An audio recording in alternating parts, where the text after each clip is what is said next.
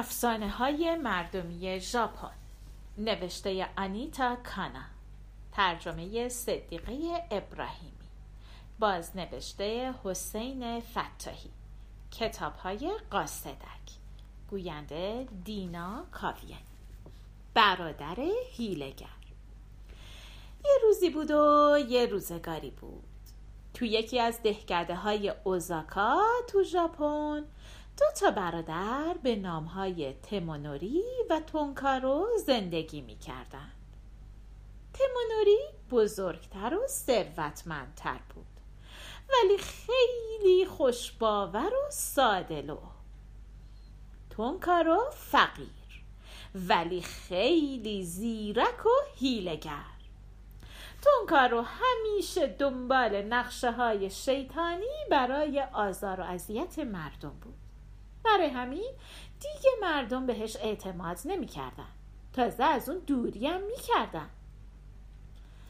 تمونوری بارها سعی کرد که تونکارو رو به راه راست هدایت کنه.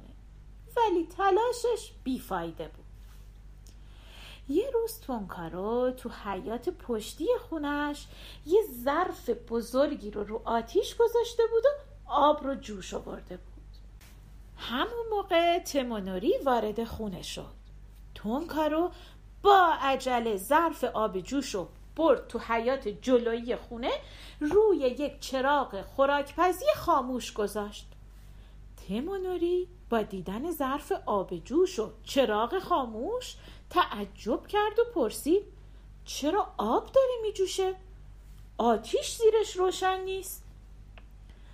تونکارو که منتظر بود برادرش همینو بپرسه جواب داد وا این که چیز مهمی نیست.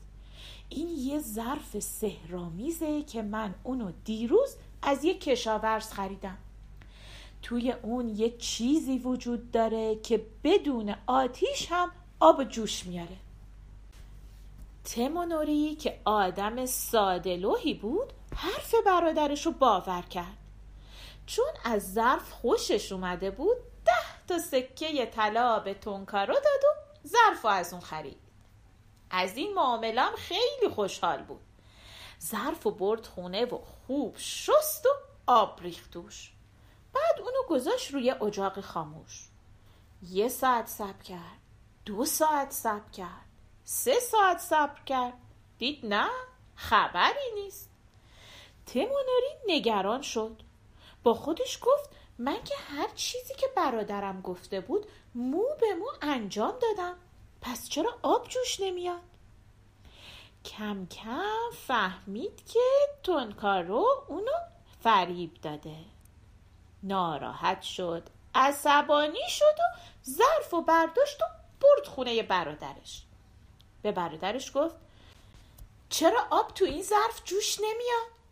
تو که به من گفتی که بدون آتیش آب توش جوش میاد.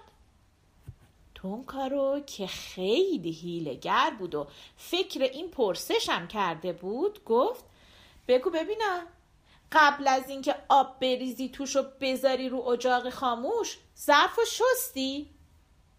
تموناری گفت بله. تونکارا گفت خب دیگه همه جادوی اونو شستی و بردی. برای همین آب جوش نیومده. خودت دیدی اینجا داشت میجوشی. تقصیر خودته. تیمونوری سادلو از این کار خودش خیلی ناراحت شد و برگشت خونه. دو ماه گذشت. تونکارو دوباره بی پول شد و فکر یه حیله جدید افتاد. یه اسب ضعیف و لاغر و چند تا گوی کوچک طلایی رنگ خرید و اوورد خونه. گویای طلایی رو دور بر اسب ضعیف جا داد. تمونوری می‌خواست بره اوزاکا. فکر کرد که خوب قبل از رفتن بره پیش برادرش و یه سری به اون بزنه. حالش رو بپرسه ببینه چیزی کم و کس نداشته باشه. برای همین رفت خونه تونکارو گوشه حیات چشمش به اون اسب لاغر افتاد.